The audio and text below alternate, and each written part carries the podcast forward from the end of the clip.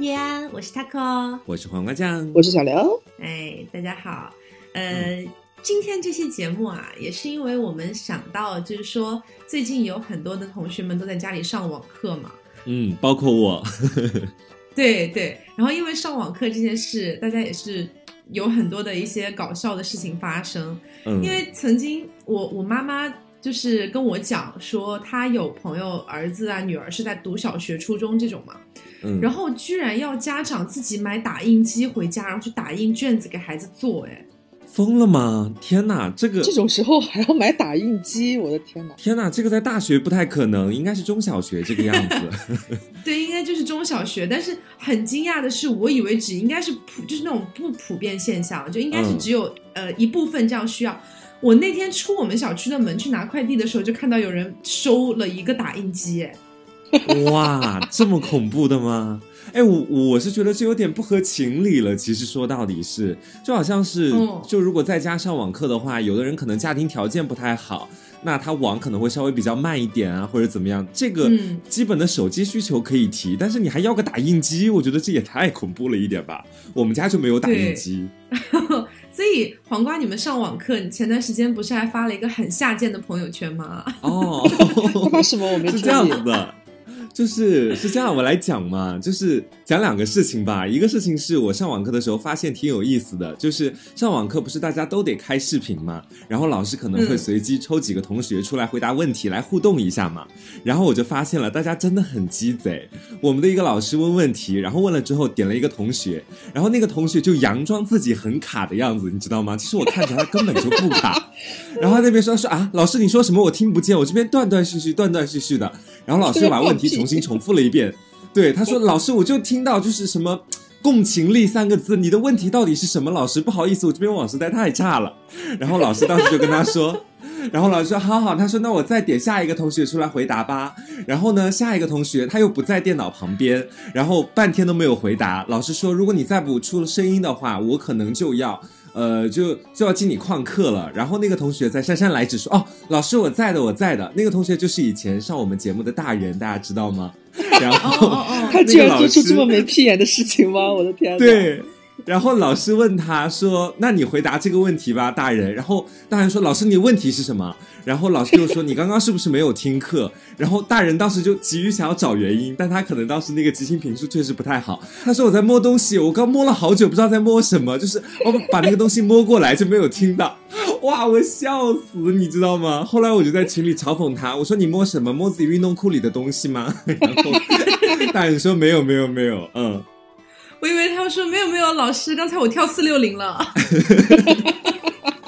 没有，然后第二个事情上网课蛮好笑的，就是就前两天 Taco 在我朋友圈底下回复我下贱的那个朋友圈嘛，就是你知道我们传媒学院的很多老师都是老播音员，从一线刚刚下来的啊，这个专业能力非常的雄厚，但是确实不能够让我饱眼福啊，这这点 确实是，就是长相嘛，肯定就四五十岁人肯定会有那种风华老去的感觉，但是呢，我最近一堂课就是那个老师真的好帅，好帅。帅到我，但是你知道，我后来那堂课，我原本跟我的好朋友约了一起打游戏，然后后来我刚看到，我说哇，好好看哦，然后我朋友说来吗？我说不来，我好好听课。他说你下贱，他说了，他也说了相同的话。你真的很下贱。他他觉得很帅的那个老师是我的，就是毕业论文的指导老师。嗯，真的很帅，你知道吗？就很年轻，因为他是我们学校刚刚研究生毕业，大概没多久，然后就开始去给去带学生上课的一个老师，所以长得真的很年轻，很好看。你知道我当时看了他的脸，就是群里面在说嘛，因为我上他那门课是重修课，然后群里面是跟小一级的孩子们一起上，你真的没有脸呢，你。对啊，然后当时他们在群里就笑我说我都不行了，因为我当时上个厕所我都要打小报告，我说老师俺去上厕所了，马上就开视频 哦，真的，因为我从来都不太那个，都不太在那个下面说话互动的，但是他我真的会互动的很频繁，然后他们在群里笑我说我他给你上的课是什么？主持业务、播音业务，你知道，就是一门我不知道是什么课的课，但是它很好看，就这样，所以你决定潜心努力学习，然后你知道我在群里。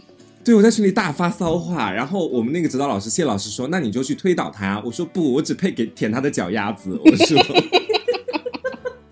你真的的很下长得好好看，对啊，然后但也没有对啊，然后他们又说，他说那你也不要上厕所了，你最好最近控制一下自己的尿量。我说我最近已经在吃闭经药了，月经 no no，我说。这其实还蛮好笑的，真的上网课，嗯，是，所以就是今天也通过上网课这个事情，想要顺便也跟大家一起来回忆一下我们大我们的学生时代吧。虽然黄花酱还在学生时代，但是也马上就要离去了。没有延毕，可能还有一年呢。对，所以其实今天主要回忆的可能不是大学啦，就是可能偏初高中，甚至到小学这样子。是，就是回忆一下当时我们上课的一种感受。说句实话，如果现在真的让你们选，给你们一个时光倒流的机会，你们真的愿意回去上课吗？当然不愿意啊！就是小学跟初中，我觉得可以，但是高三是我完全不能回到的一个时间段。那个时间段，我可能回去，我真的要自杀了。就是，尤其是经历了现在大学这么快乐的日子之后，刘总呢？我我我扪心自问，我觉得我会想要回去。你看，这就是区别。对，这就是很明显的身在福中不知福的人，就是他还有学上的时候，就是都很想要飞出校园。但是像我们这种已经在社会上摸爬滚打了几年的老鸟，就会才会深知你生活在校园当中是一件多么幸福的事情。哎呦，这个是真的，太幸福。我跟你说，我觉得其实上大学我倒是觉得很幸福，就是天天课也不用特别上啊。当然大家不要学习我，就是大大学整体来说还是很幸福的。但是初高中啊、小学啊，那个学习压力真的有点太大了，可能对于我来说，所以我会不太想要回去。就是在我的角度，我是那种刚毕业的时候，我完全没有这种感觉。刚毕业的时候觉得哇哦，freedom 就自由，我来了，新的世界我来了那种感觉。就是一切都很 OK，但是现在毕业也有两年，快三年了吧？呃，还没有到三年，这个时间段就开始觉得生活的重担开始往我的肩膀上不断的叠加。对，那有生活压力了，开始每天晚上呐喊，说不，我不想要这样的世界，我 不要 freedom。但是你知道，就是。生活的重担往你身上不不不不断的压之后，而且我还算好了，我不像有一些朋友，还可能还要自己攒钱去付房贷啊什么什么的那种，就压力更大了。但是就是我已经感觉到生活对我有压力，然后我就会去想，特别有的时候，比如说高中同学发了一个朋友圈，就之前前段时间不是老搞那什么朋友圈点名吗？然后我一个都我一次都没有参与过的那个。但是就经常能够看看到他们发以前的照片，然后甚至我有一个高中的一个闺蜜，她也发了我们高中的合照。天哪，我就觉得我高中好瘦啊，而 且而且很清纯是吗？对，好清纯，我的天，我就像一朵白莲花。然后我就开始想，那个时候其实为什么到了大学或者说大学刚毕业那段时间不愿意回去呢？是因为真的没有感受到生活的重压。会觉得以前那个学习的压力是更大的，但是你现在比起来，我真的好愿意回去学习哦。嗯，哎，其实我个人觉得，就是为什么我那么想要回到大学的一个重要原因，是我后来在就是大四上学期的时候才发现的，就是我发现一旦没有课堂的制约，我真的见不到白天，你们知道吗？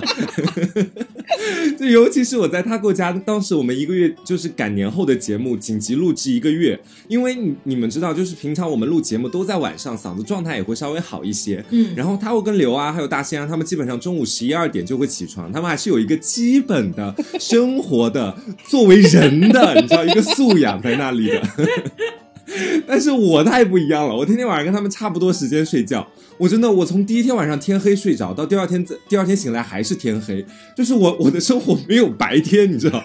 我那样的日子过了大概一个星期，我开始感觉到有点可怕了。我知道像我这种自制力特别差的人，如果没有大学那么一两堂课考考勤课的点名帮我制约一下。我可能一辈子都看不到白天，你知道吗？他真的很夸张。黄花就是每天他只要睡觉，早上我觉得我们已经起得很晚了。说实话，我们确实是就是已经是十一二点钟才才醒来的人，但是我们都你们还能见到白天。但是我们不叫他，我们不叫黄瓜。黄瓜，我觉得他能睡到自己八十大寿，你知道吗？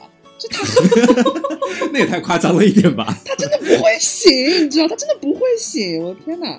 我真的特别赖床，特别恋床，反正。就当时的时候，他会在待，我是真的深刻的开始感觉到了，上学其实有有的时候不一定是那么一件坏的事情，反正。嗯，不过黄瓜，我想问你哦，就是你不想要回到，比如说小学或者初高中。最主要的原因是什么啊？哦。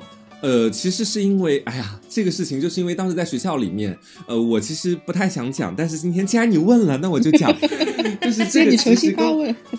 对，就是小就小的时候，你知道，大家其实都不太懂事，所以当时大家会给我起很多很奇怪的外号，你们知道？哦，还是你的，还是你的童年阴影？对，什么娘娘腔啊、人妖啊。重要的，其实我觉得同学叫都还好，我不想回到那个课堂上，原因是。哇，我很我真的很讨厌某种感觉，就是老师可能当时在讲台上讲课，只要是但凡搭到一个跟男生女生性别或者是男生像女生较为温柔的男生，较为阴柔的男生，老师只要一这么讲，全班都会情不自禁，全班看向我，然后开始笑，开始窃窃发笑，就这样的事情不会很多，但是他。最可怕的在于它不可预见性，你不知道老师哪天会突然这么讲，然后他一讲了之后，然后全班就会看着你，那种羞愧难当的感觉，真的是我小学和初中还有高中的阴影。到大学之后就会好很多，因为大家都比较包容嘛。但小学跟初中，我是真的不太想经历了。是，那除了这个之外呢，有没有就是什么学习上的不想回去啊？因为你这个就是陈年往事，这个陈芝麻烂谷子，大家都已经听过好多遍了。陈芝麻烂谷子事情不配讲了吗？我是要为大家称同志反歧视，你知道吗？没有，我觉得其实是因为当时老师管的真的很严哎。你们小学跟初中是这样的吗？就是老师的管理模式，在你进入大学之后，你才会发现，小学跟初中跟高中，我碰到的那些老师，他们管的真的太严格了。是，而且我小学的老师他很喜欢打板子，就只要什么事情稍微没有做的不太好啊，怎么样，就会打的打板子打很多，打很重。虽然是。确实有一部分老师，他们课可能会比较习惯性的用这样的教育方式教育孩子，比较管用。有的孩子太调皮了。但是我我们班当时有一个学生，小学的时候学习成绩会相对来说比较差一点，所以打的就很多。然后老师当时就是要打他三十板子，都让他自己喊数字，然后一下一下的打。我觉得这个其实对小孩的那个自尊心伤害挺大的。是打手吗？还是打哪里啊？对，打手心，拿那个戒指打手心，很长的一个戒指啊，一样。这个我也有过哎。就是，就我们学校也是，但是但是我是因为我上初中的时候有转过一次校，之前的没有遇到过。然后转了校之后，我们那个班主任是一个非常年轻的，就是非常年轻的。一般好像初中生的班主任都起码都肯定有孩子了嘛，年纪稍微长一点。但是她是一个非常年轻，刚毕业不久的一个女老师。然后她教她教英语，她是班主任。他就上他的课的时候，因为我本身我在转校之前，我在原来那个学校就是那个英语课代表，就我我英语还不错。然后我来了之后，我才发现，这个这个女人真的太可怕。她就会拿那种就是那种钢尺很长的那种钢尺，就是那种那个刻度很长的。然后她就上他的课的时候，那时候会做那种英语周报什么的，就是报纸上面全都是题。嗯，有的。就每天晚上就是每天晚上会发一张，然后隔天来要讲干嘛干嘛的。然后他就会每天来了，先去查说谁没有写完，或者谁纯粹没有写。然后这些人就要站起来，在上课的时候站起来，他就一个一个的去看。然后，嗯，要打你就是也是打你的手心，让你把手摊开。你名字有多少画，他就打你多少下啊。嗯，那那我不是死了？我名字这么复杂，很庆幸。对对对，我也是。我当时很庆幸，就是我英语还不错，我从来没有被他打过。但是我同桌经常被他打，你知道吗？我就想，天呐，我我名字里边有两个字，这笔画也太可怕了吧！我想我有一天被他打，而且是 double 双倍，对啊，就很有点有点吓人，我觉得我手会废掉。每次就是我同桌被打了之后，我我第一次见的时候，我吓呆了，就当下打只是红嘛，就是感觉得高高的肿起来。过了一两节课之后，他甚至有一次打出水泡，就是你想手心厚厚的都是肉，就是已经透明了，你知道吗？会鼓起来那种大泡。那老师还打吗？他不管你啊，反正就反正经常打。我同桌经常被打，然后这种事情就是时常上演。你就那时候没有意识到吗？天哪！你怎么这么坏？我有我有很爱他，就是每天早上来了，我会问他要不要抄我的报纸，他就会赶紧抄我的报纸，或者是前一天晚上，就是因为我写的很快，因为我英语好嘛，就别的别的科目不说了，但我英语就是经常。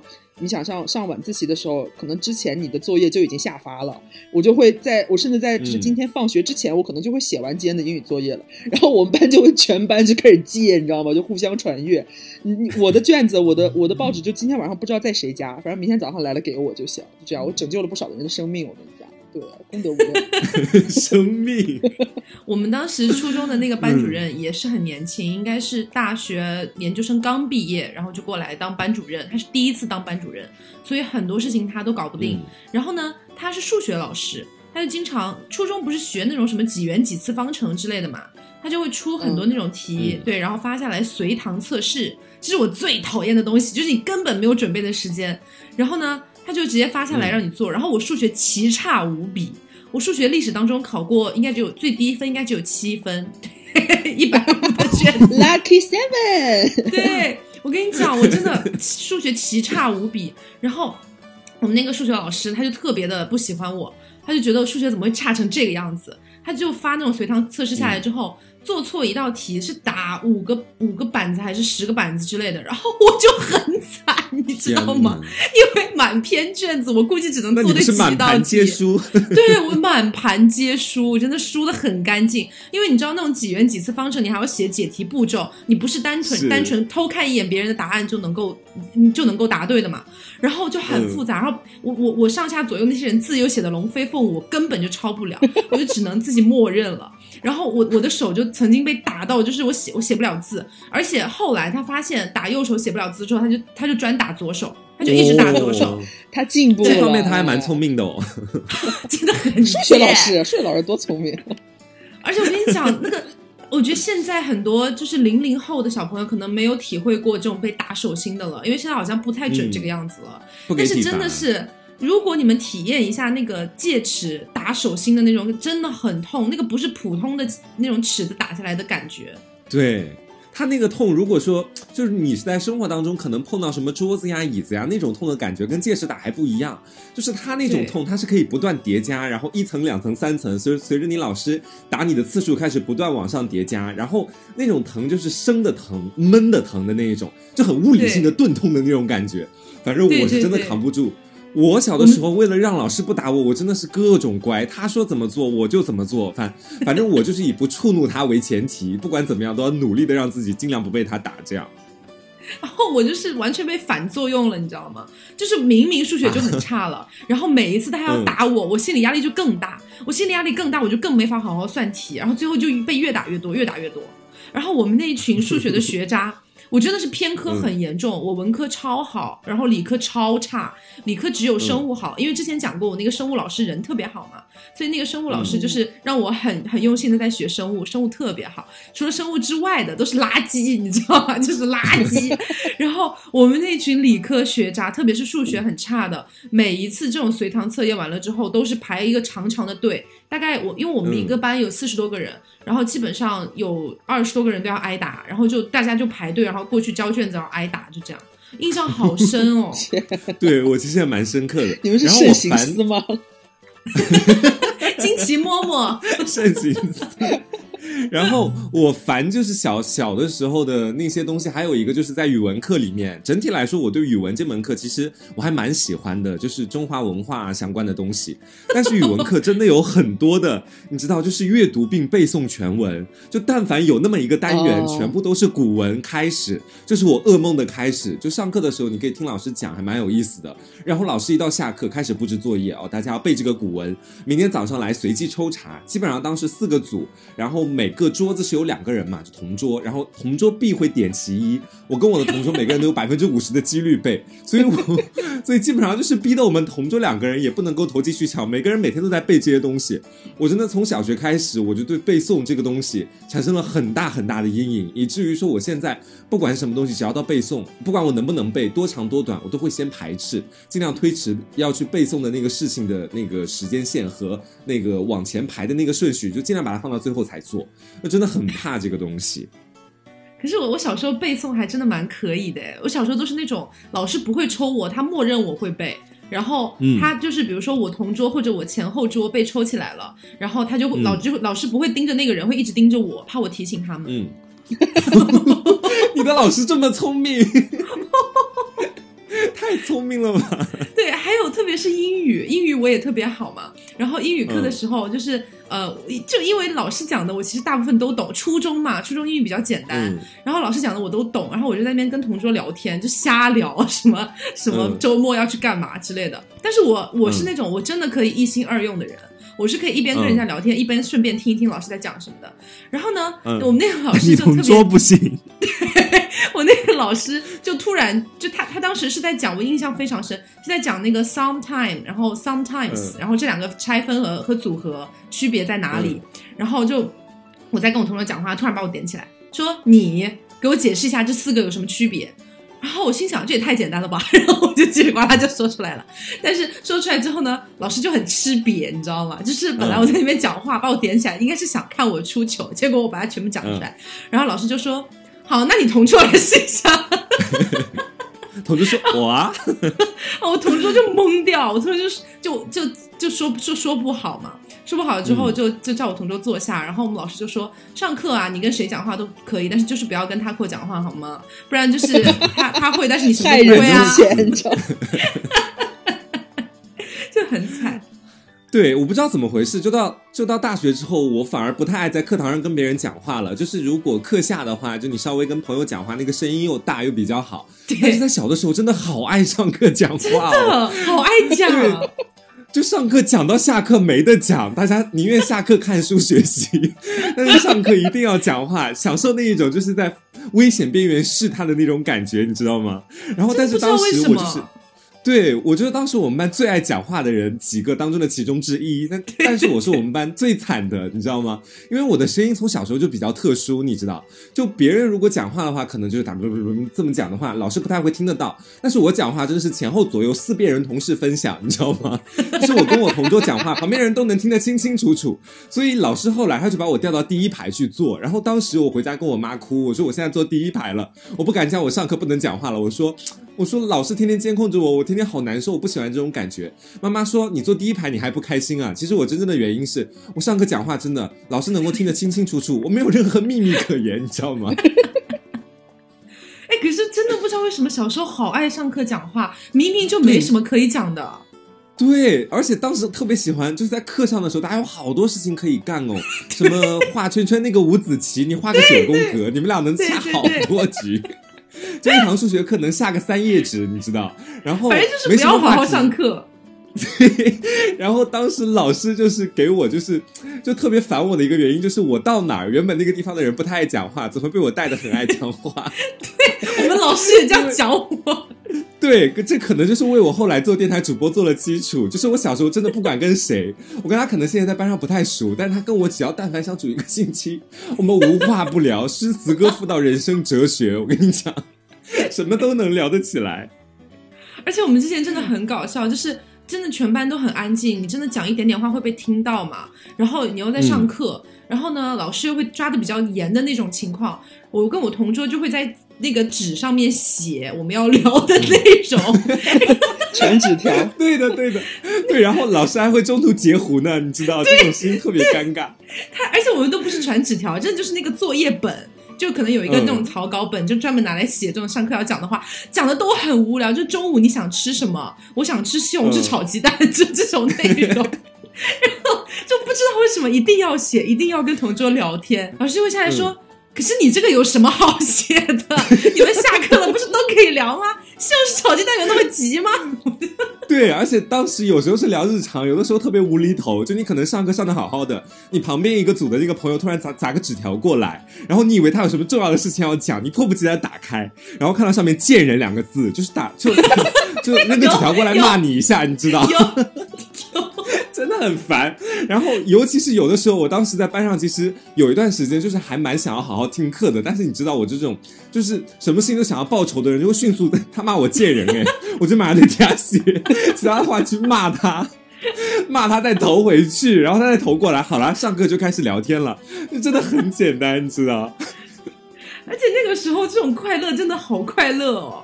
就是那种别，就我我同有的时候明明在很认真的上课，我同学就会突然撞撞我的胳膊肘，然后就给我递过来一他的那个草稿本，上面就赫然三个字，啊四个字，你妈卖批。然后我心想，我怎么了？然后我就会回，你才你妈卖批。他就会说，我先说你妈卖，就很无聊。然后你们刚好在上数学课，你们就再也听不懂了。我跟你说，从那堂课开始，之后的数学课从来就没有 听懂过了。有三秒钟的走神，你就已经离开这个这个轨道了，你知道吗？对，甚至有可能你这个学期都听不懂了，你知道吗？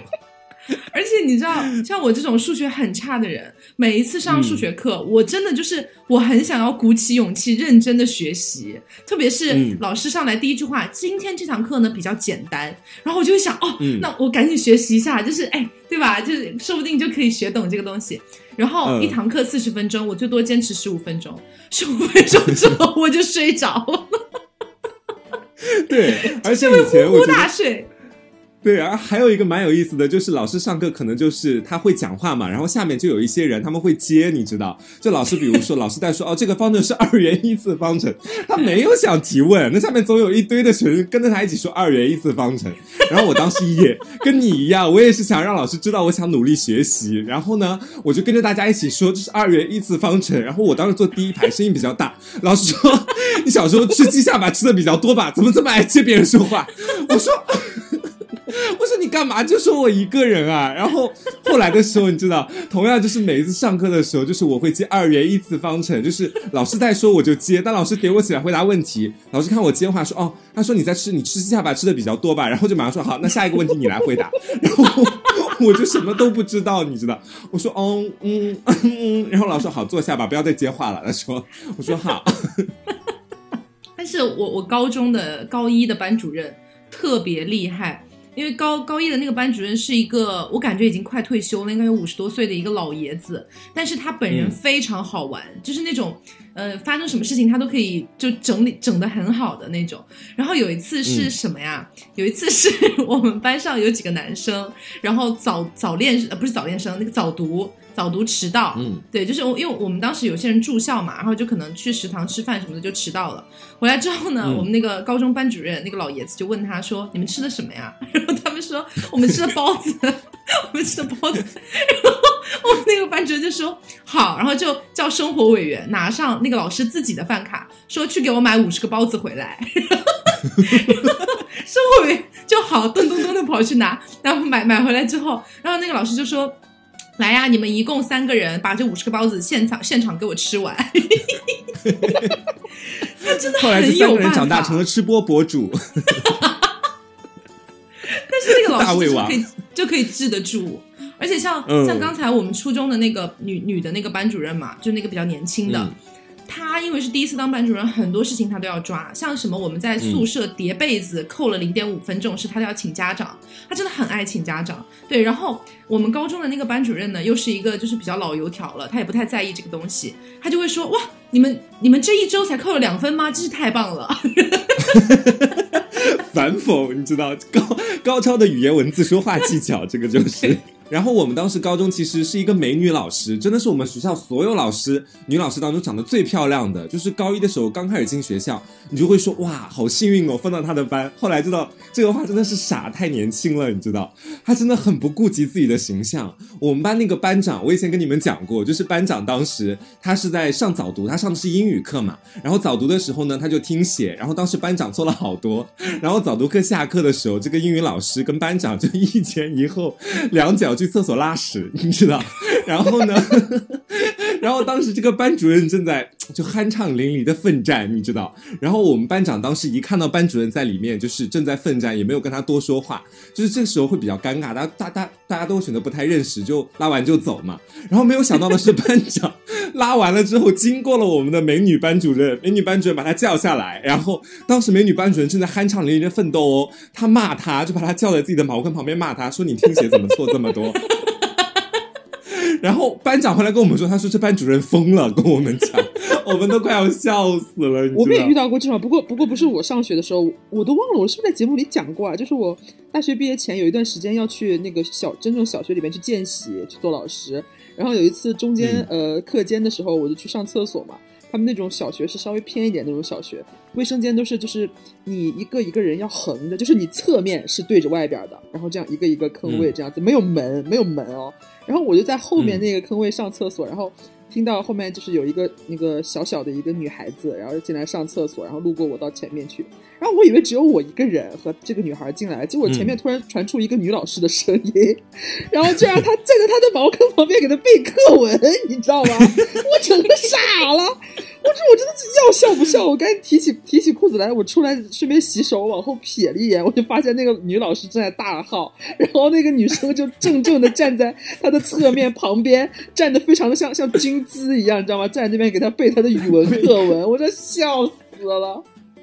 这种老师是不是脑子有一点奇怪啊？就是他们很爱利用好利用上厕所的时间，对，不拘小节，觉得学习才是就是所有事情排在最前面的。哪怕我在拉屎，但是我的耳朵可以听到，所以你现在可以背给我。对，这样对，这很棒。就拉屎的时候，耳朵又没有事情可干，对不对？那就耳朵一定要听点东西。对，合理合理利用所有碎片化的时间，对，帮助学生进步。是。但是我初中的时候有一个地理老师，他是真的人特别特别好。是一个应该有个三四十岁的一个男子，对。然后呢，他上地理课的时候，就第一堂给我们上地理课，他上来就开始给我们讲笑话，哎，就开始讲那种非带有很多地理知识的笑话，然后真的全场爆笑，就是就是整个就是大家都就是那种情绪非常的高涨，但是呢，我就非常的不争气，因为地理勉强算理科，我又睡着了。然后，但是我睡着了之后，很爱睡觉。对我真的很爱睡觉。然后我我睡着了之后，我们地理老师就又过来了，敲敲我的桌子，咚咚咚。然后我抬头，然后我们老师说：“我讲的笑话不好笑吗？你这么困？” 我真的很对不起他。然后后来我们地理老师真的很有趣，因为就是后来有一次上一个什么课哈，我也不记得，好像是还是晚自习啊之类的。他突然就是问我们说：“你们有没有喜欢的明星啊？” 然后我就想，嗯，怎么突然问这个问题？然后你知道初中女生那时候都迷东方神起吗？嗯，大家就来精神了，是吧？对，大家就来精神了。然后好多女生就是东方神起，然后什么之类的，好羞耻啊！现在这样讲。然后我们地理老师就说：“哦，那你那你们为什么喜欢这个这个这这个明星啊？这个组合这样子？”然后呢，我们其中就有一个刚犯上这个组合不久，连人都有点认不清的一个妹子，就非常的踊跃，她就站起来说：“因为他们长得好帅。”然后我们地理老师就说：“啊，就只是因为长得帅而已吗？” 然后我我就我就觉得好像有一点丢脸。我觉得我们要我我们这个粉圈要力挽狂澜。然后我就站起来我说：“可是因为他们真的很努力，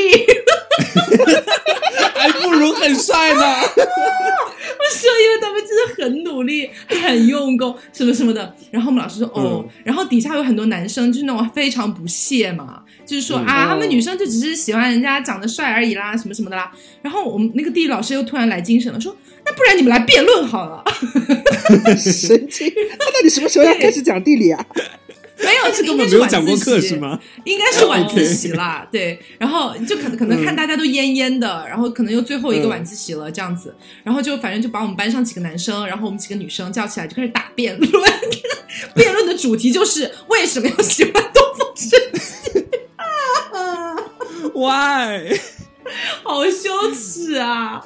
嗯，其实我我小学的时候也碰到过一个还蛮好的老师，就是那个老师就是是我的小学班主任，我至今都记得他的名字，我的 QQ 密码问题还有你的小学班主任是谁，我到现在就是都记得清清楚楚。可想而知他对我小的时候的影响有多大，就是因为我小学的时候有一个分水岭，就是一到三年级，其实我是学习成绩很烂，然后什么都不管，然后什么都不懂的人，然后四到六年级就稍微有一点点进步啦，就什么就是总而言之都往好的方向去了。这个老师当时就一直相对来说比较鼓励我，他知道我性格比较内向，然后呢就在班上把纪律委员啊，对这么，对我小学真的很内向，然后当时在班上让我去做纪律委员，你知道，就是班上最贱、最讨人恨的一个 班委，你知道，就是让他当时给我去做，就尽量增加班上其他人跟我的交流。然后后来呢，我这个就比较坦荡，这个仕途比较坦荡，到了副班长这样的一个位置，然后。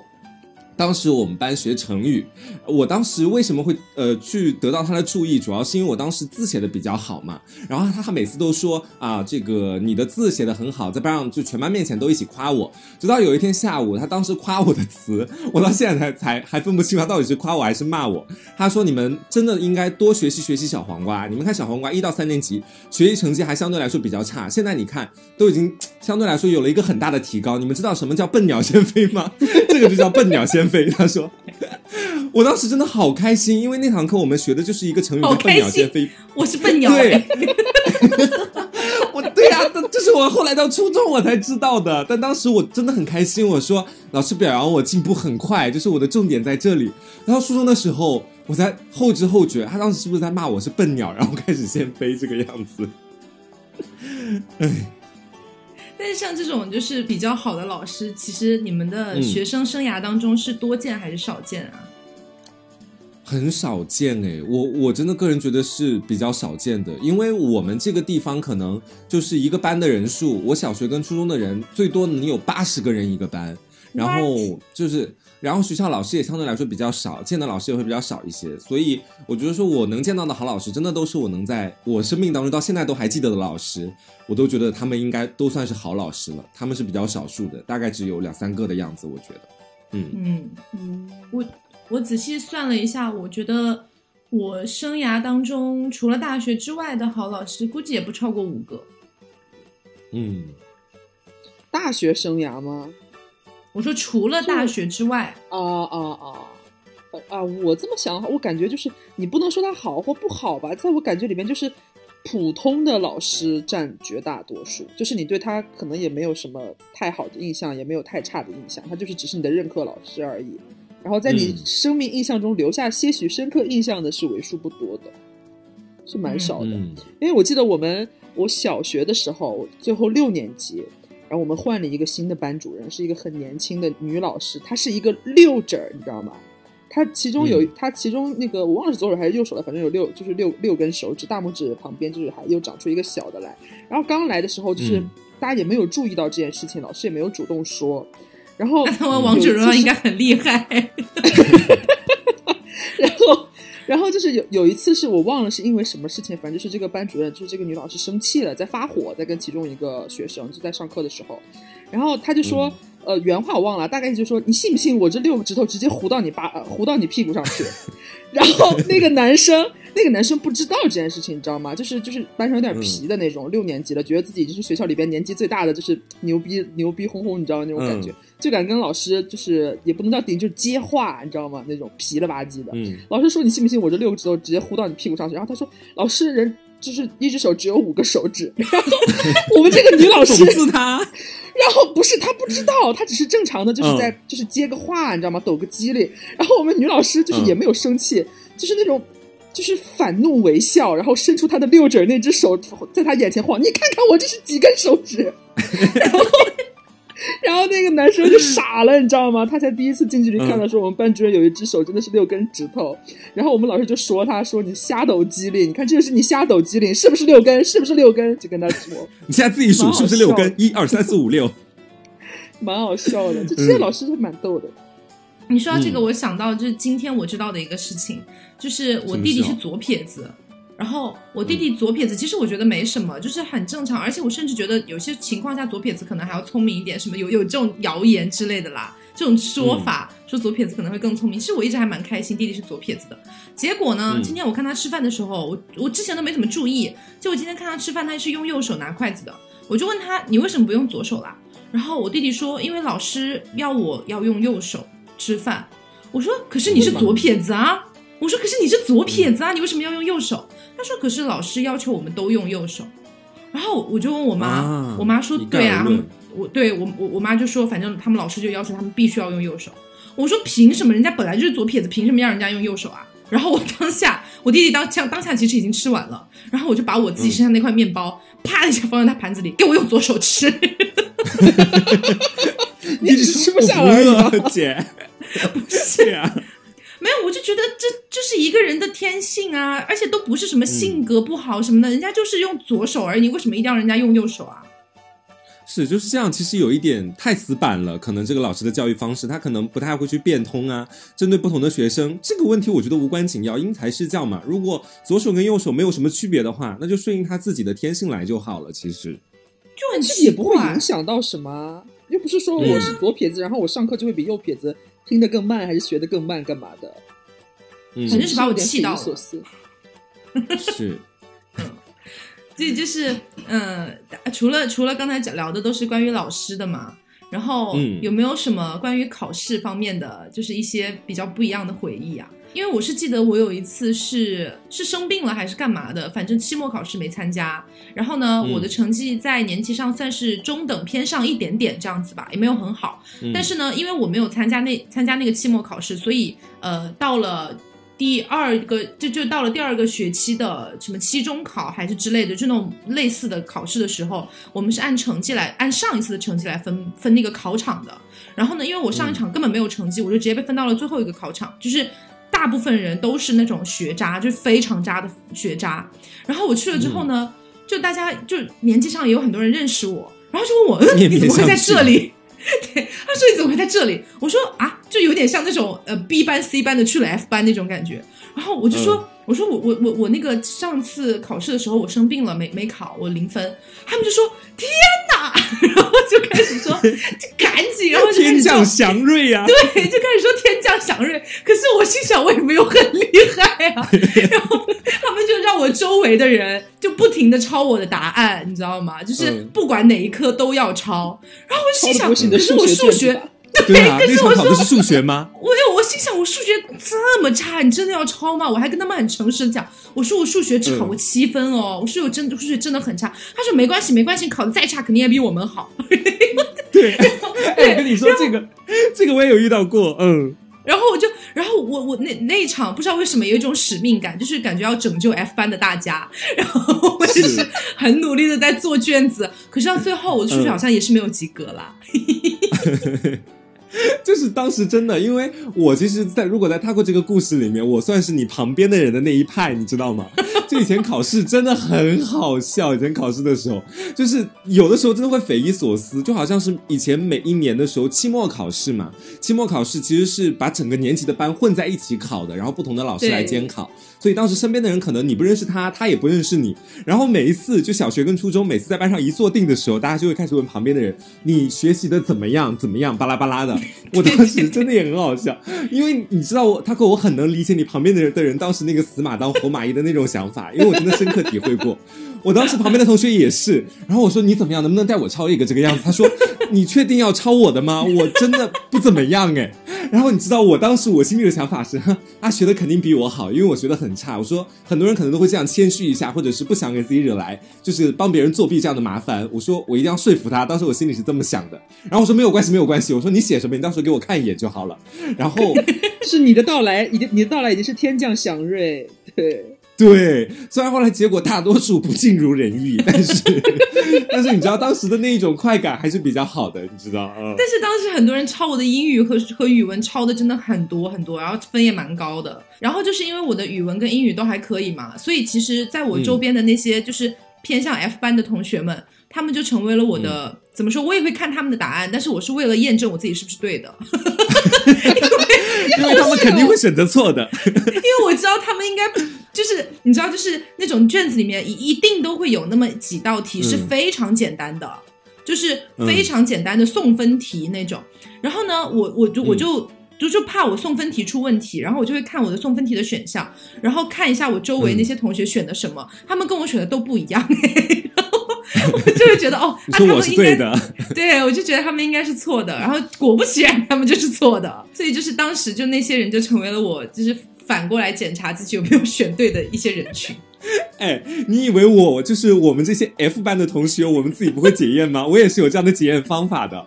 因为你知道，就像他跟我刚刚说的，因为每一道卷子总有那么几道题是我也会的，所以我也会通过这简单的几道题检测我旁边 陌生的人他是不是学的比我还差。你知道，就是我也会就是让他把所有答案，对，让他把所有答案都传过来，然后我先对我能够确定的那几题，如果他他都是对的，那我百分之百相信他，不管他是对还是错，你知道。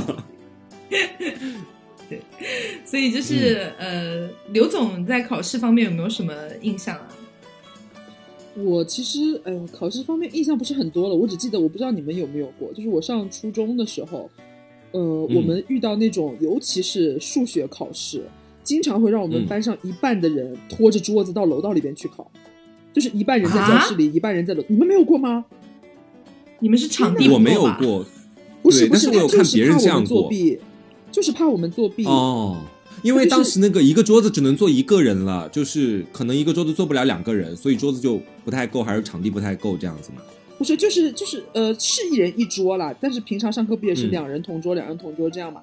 他们就觉得说，呃，单纯的把桌子拉开一点，就是同桌稍微拆开一点，这样已经没有办法阻止大家作弊的风潮，就是反而让隔一个组，对，反而让就是本来是隔过道两个人之间好像又近了一点，就是密度更大了。他们觉得这样 no no，所以就每次都会呃班里边抽一半的人拖着桌子到楼道里边去。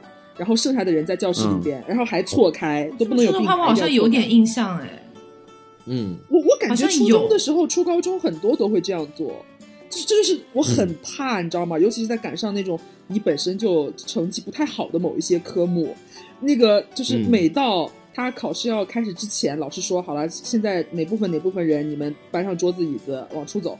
然后楼道里边那个轰轰轰的那个声音，你知道吗？拖着桌子当当当往出跑那个声音，我有印象，会让你更加的焦虑，你知道吗？觉得完蛋了，整个教室就空旷了起来。然后我我那时候是宁愿在教室里边，就是虽然说一下子班里边走了一半的人很空，会让你觉得心里边更没底。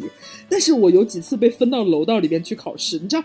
哎呦，再怎么样，就是教学楼里边的楼道也不可能像教室里边一样亮，它就会比较暗一点，你知道吗？你就会觉得我在一个地狱里边接受就这种试炼。你为什么会想这么多啊？我的天，真的真的很夸张。尤其是偶尔有几次，我印象当中就是呃晚上，就是冬天不是天黑的很早嘛，我们老师还经常会就是在晚自习的时候，天已经黑了，然后要给我们做一些就是无关紧要的测试，但是就是。但是也是考试，我们还是很害怕，不是那种期中、期末，但是还会发卷子的那种。然后我就会抽到到楼道里边去考，你知道那个你们这种考试都要去楼道？对呀，要去楼道，才不管你呢，就是动不动就拖桌子，好严格哦。嗯，反正又不是老师移，是同学们移。但是其实这个我觉得也阻拦不了，就是很多人作弊的脚步。哎，你们以前的时候就是 就是在在以前作弊有没有尝试过这种方法？就是因为很多选择题都是 A B C D 嘛，然后就就算他们中间隔得很开，小纸条什么基本不可能嘛。像刘总他们那个考试那种模式的话，其实 我们以前用过就是挠头，你们知道吗？就如果是 A 就用一个手指挠头。B 就是两个手指挠头，C 的话那就是用三个手指去抓抓耳朵，然后 D 的话就四个手指摸摸自己的脸。就旁边的人，总而言之，就小动作很多，但是意思都传达到位，就这个样子。可是因为我在初高中的时候，我的成绩属于那种中中等偏上的，然后我要去抄的话，我只能去抄比我好的人。但是比我好的人一般不会给我抄，然后我要去抄比我 差的人，没有意义。对，所以这种时候我反就处在中间的那一群人反而是比较尴尬的，就是因为我比我差的人，他们会觉得反正我比他们好，他们要来抄我的。但是呢，比我好的人我又抄不到，所以有的时候我就只能说。自己自己努力，然后就是 也没有办法看到谁的，就那种感觉。然后你们有没有遇到过？因为我是属于那种就是人美心善一点的，对，因为他他们他们要来抄我的答案，我多多少少会给他们看一点，我不会说挡起来不让他们看，我就觉得他们也蛮惨的，不然的话回去真的考不及格，可能要挨打。然后就是会有那种就是成绩比我们要好的，可能班班级里面名列前几的那种吧，明明就可以就卷子做的很漂亮的那种，他就会真的用手肘整个人。就以及几乎是躺在卷子上面，就不让别人看。有的，对，嗯，哦，这算什么？这他纯粹不给你看就算了，他起码表现出来。我之前还遇到过，就是我们班里边有那种，就是学习就是完全上位圈的那种，比方说前十名，就是平常就是班里边他那种学习很好的人，感觉都那样嘛，戴眼镜，平常不太说话那种感，对，就那种感觉。班级名媛，对，然后他们就都不是说不给你看，他们会给你看，但是他会专门传错误的答案给你。就很坏，你知道吗？这么贱的，很讨厌。就你你你不给他们看就算了，因为我看到过，你知道吗？就是因为像考英语的时候，因为我根本不不 care 这些，但是考数学什么的，其实你又没有办法抄到人家的步骤，人家不可能把整张卷子拿过来给你看。然后我就有注意到，说我之前我原来有一个同桌，就是他考试的时候分在的那个考场，呃，就是不是按照那个成绩做的。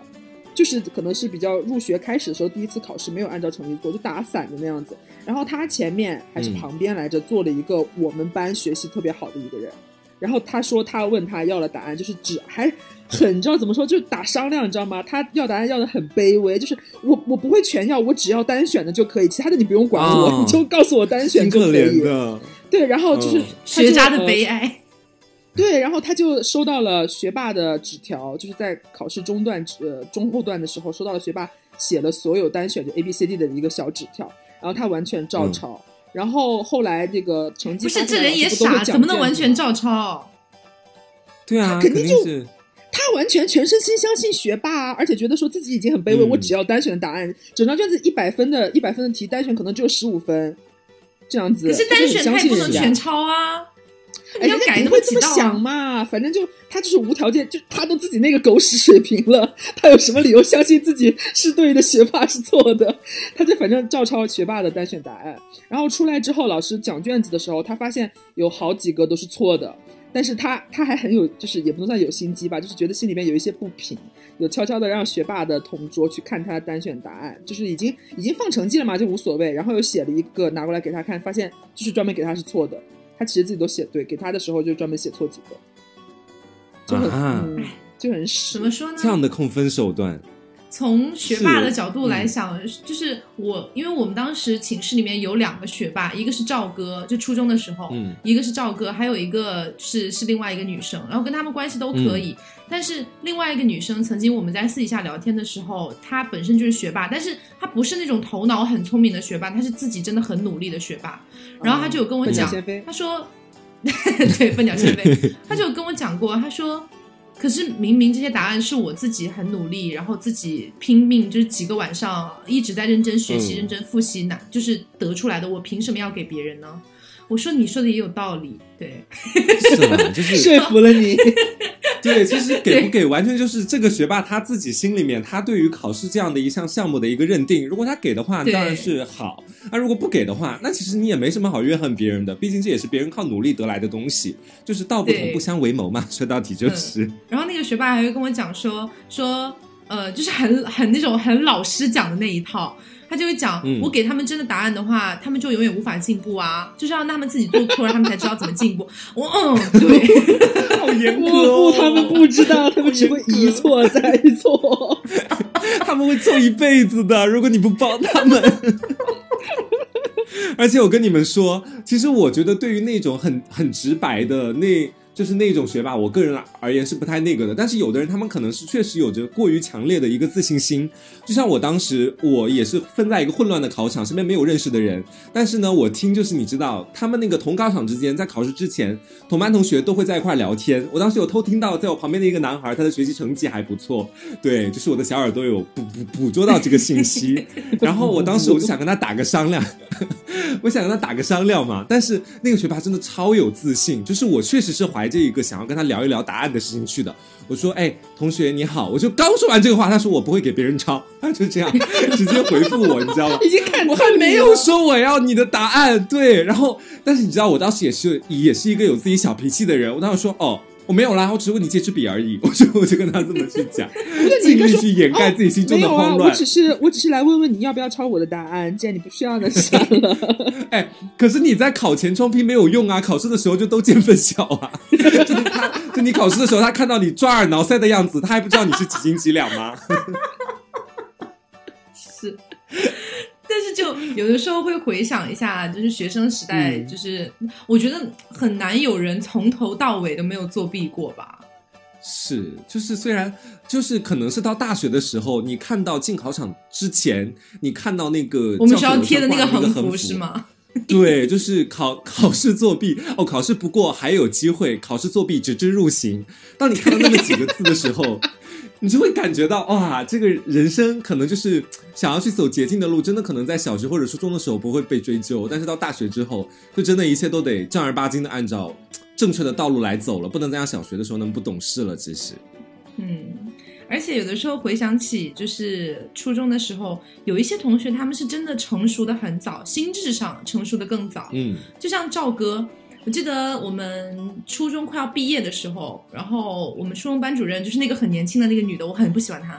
然后呢，她要给我们每个人写一个寄语，哎，就是那种反正你要毕业了嘛。然后当时好像说那个寄语是要进档案还是怎么样。然后其实心里面是有点 care 的，就觉得说她不会写什么乱七八糟的东西吧。然后我们那个老师大概写的就是，呃，大概内容吧，就是说，其就大概什么，其实你是一个很聪明的孩子，如果你愿意再努力一点的话，成绩可能会更好，之类之类的，就大概这种。然后我拿到那个，其实我非常生气，哎，因为他给别的，就是因为他给别的大部分的跟我成绩差不多的同学都写的是前祝你前途一片光明之类之类的。对，然后就是很就是很很很程序化、很公式化的给别的同学写，但是给我写的是那样一句话，我就会觉得当时的心情是觉得这个东西是要进档案的，万一以后被别人看到怎么办？但现在其实大家都知道无所谓的啦。但是就是有的时候会觉得那那个时候会觉得说他凭什么要给我写成这样，好像我不努力一样之类的。然后我当时就有很气愤，回去之后我就跟赵哥讲，我说赵哥，他为什么给别人写都是简单的前途一片光明，给我写就是要我努力啊？然后赵哥当时就心智成熟很多，他就跟我讲：“可是你不觉得这样子是更好的吗？就是其实老老师是有再多，就是多 care 你一点，就是有有在多关照你什么什么。反而别人都是公式程式化的，但你不是。对，然后我当我当时就会觉得，我当时听完赵哥这句话，我就特别想骂他，我 就想说：你怎么还胳膊肘往外拐 啊？你 你怎么回事啊？你你还是不是我的？然后赵哥说：老师没有给你写数学很差，已经很对得起你了，好吗？”反正就是当时，当时我特别想骂赵哥，但是后来上了高中，后来大学回想起这件事情，还是觉得赵赵哥说的蛮有道理的。嗯，对，是这样子。哎，我不知道你们最近有没有，我就突然又想到一个蛮有意思的事情。你们最近有没有在抖音上面刷到小学生读课文的视频啊？我真的快要被笑死。我有，我有，你知道他们就我小的时候真的是我们班的朗读课代表。我有后来去翻阅我从前就是录的那些朗读的音频，真的太做作了。就是就就网上传的那个什么春天来了，春天来了，小鸟儿在风中舞蹈，小鸟儿跟我们说。春天来了，春天来了。小学的时候真的是这么读的，你知道？